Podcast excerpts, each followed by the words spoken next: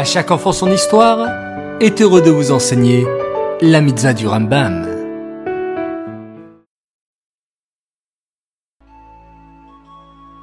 Boker Tov les enfants, bonjour, vous allez bien?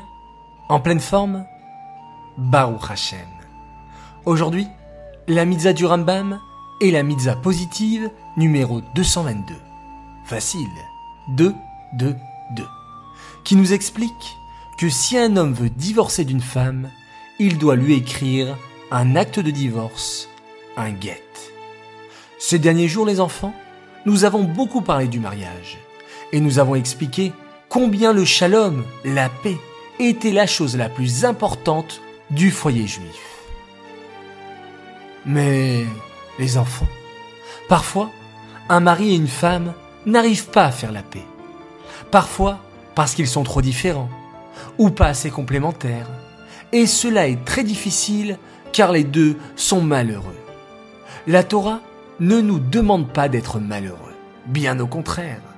Et quand le shalom n'est plus possible et que tout le monde est trop triste, eh bien la Torah nous demande d'aller voir un Rav pour qu'il puisse écouter attentivement le mari et son épouse afin de parvenir au shalom ba'it, la paix du foyer. Mais si après des heures et des heures de discussion, des jours et des jours de négociations, ils ne sont pas arrivés à un accord de paix, alors la Torah nous explique qu'il est permis de se séparer à condition d'accomplir la mitzvah du get. La mitzvah du get, c'est quand l'homme donne à son épouse un acte de séparation écrit sur un contrat qui atteste que sa femme est libre de vivre une nouvelle vie. Cette mitzvah est dédiée les Elou Nishmat, Gabriel Abat Moshe, Aléa Chalom.